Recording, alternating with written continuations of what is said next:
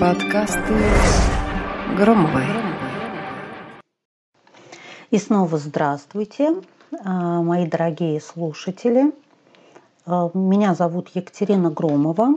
Представляться я больше не буду, чтобы не тратить ваше время.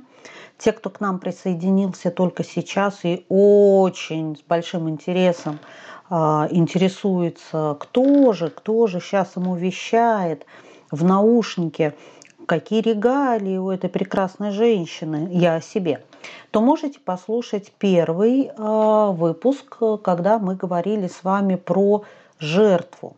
Вот, сейчас повторяться не буду и не о себе сегодня, а об отложенной жизни – Значит, э, в прошлом, э, на прошлой встрече мы говорили с вами э, про то, как механизм жертвы влияет на невозможность заняться собой и как мы иногда даже упиваемся своим страданием. В сегодняшнем выпуске давайте проговорим с вами про отложенную жизнь. Что же это такое отложенная жизнь? Продолжая тему лишнего веса, мы из всех возможных причин, помимо синдрома жертвы, отдельно выделим такой феномен, как отложенная жизнь. Кстати, эта причина ведет не только к лишнему весу, но и к другим проблемам в нашей жизни. А, каким другим проблемам? Например, финансовым трудностям, а, застреванием в бесперспективных отношениях, нелюбимой работе и так далее. Но именно сегодня мы говорим о том, как эта причина влияет на то, что лишний вес нарастает на наших боках и попах, как снежный ком. Эта тема интересна еще и тем, что человек, прикрываясь отложенной жизнью, может и не страдать синдромом жертвы. Но вот сами жертвы неистово используют этот предлог, чтобы продолжить свою полную страданий жизнь. Все изменится, безусловно, все изменится, говорим мы с вами. Когда? Когда же произойдет этот чудесный день? Ну, дальше у каждого свои перечисления. Когда уедет мой мучитель, когда э, он перепутает настойку мухоморов с грибным соусом, когда потеряет работу, когда бабушка подарит мне квартиру, когда я найду работу – вот э, когда приедет кто-то там откуда-то, и мы вместе будем ходить в спортзал, ну, то есть откладывают и перекладывают решение своей проблемы на какое-то неопределенное будущее. Поэтому и стоит выделить этот пункт отдельно. А, вообще воздушный замок и жизнь в нем очень удобная отговорка. Ведь он воображаемый. Там э, принцессы пахнут цветами, можно есть и не толстеть, а стройные, красивые, мускулистые принцы просто мечтают всю сказку взять в жены принцессу с третьей степени ожирения, да, за ее красивые глаза. И тут перед нами предстает некое уникальное существо, которая воплощает в себе картина под названием «Ждун».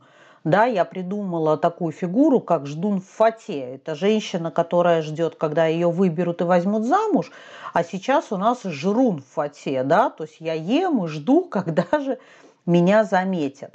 И это творение, правда, способно искренне верить в то, что можно похудеть за две недели до лета. Ну, типа сейчас зима, я в пуховике, ну, э, полном тепле, ну, разные могут быть отговорки.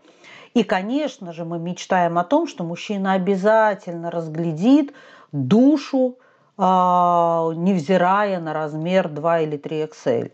Да?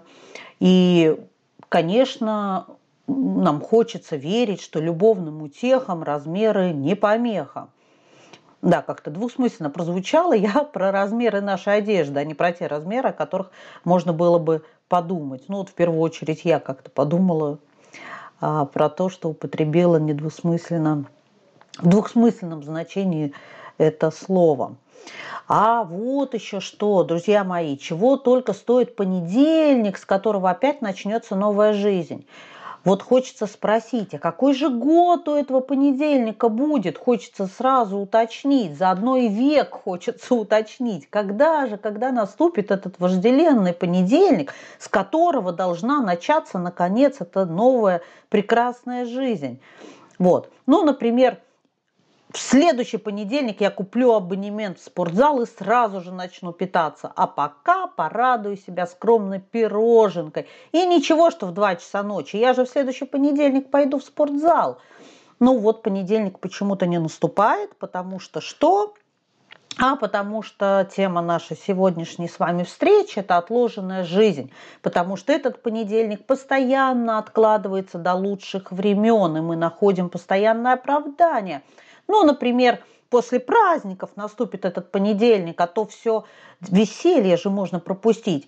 Или, о, через месяц к Машке приедет брат из Таганрога, и вот мы отметим, мы же на шашлыки поедем. Я же не могу сельдерей жевать на шашлыках. И вот тогда, в следующий понедельник, ну вот при, при, примерно так и происходит наше отложение постоянное. Важно понять, э, что либо вы делаете это здесь и сейчас, либо не сделаете никогда. Откладывание своих планов на будущее приводит к тому, что вы начинаете жить в каком-то режиме ожидания. Давайте попробуем разобраться в причинах. Значит, какие могут быть причины э, выбора такой стратегии, как откладывание своей жизни на потом? Например, установки родом из детства. Да, такая классическая, классическая история. То есть, да, откладывались на потом настолько, что это стало привычкой. И вместо того, чтобы с ней расставаться, Жаль, ведь так долго были вместе с этой привычкой. Мы начинаем активно заедать свою неспособность сосредоточиться. Здесь также велика роль родителей. Насколько у них получилось передать ребенку пример того, как дела доводятся до конца. Какая еще причина, давайте рассмотрим. Например, загруженный график когда просто некуда вписать время на себя любимую, планы заняться спортом и диетой, все отодвигаются, а бедра становятся все сочнее и сочнее. В эту категорию попадают не только трудоголики и карьеристы, но и мамочки в декрете. Третья причина, третья причина, друзья мои, это неуверенность в своих силах. Люди с низкой самооценкой способны весьма изобретательно уклоняться от работы над собой – потому что они опасаются не справиться и снова получить подтверждение собственной несостоятельности. Так, это три. Да, а у меня было изначально четыре пункта в памяти. Давайте же поможем мне. А, вспомнила, четвертый, конечно же, это стресс. Стресс – причина. А, любые стрессовые ситуации не проходят бесследно, потому что психика активно ищет способы восстановить внутренний баланс. И еда, еда, друзья мои, один из самых простых способов это сделать. И это уверенность в том, что мороженка, там, конфетка, пирожок, котлетка, э, ну, каждый продолжите свои вкусняшки, может все, может все. Про стресс мы еще поговорим подробнее. У нас будет с вами встреча, посвященная стрессу отдельно. А сейчас давайте определимся, что же нам со всем этим делать. Итак, итак, пути решения. Повернуться лицом к своей мечте. Не тем самым местом, которое как раз-таки заслоняет ваше прекрасное будущее. Это означает, что пора уже приступать к реальным действиям.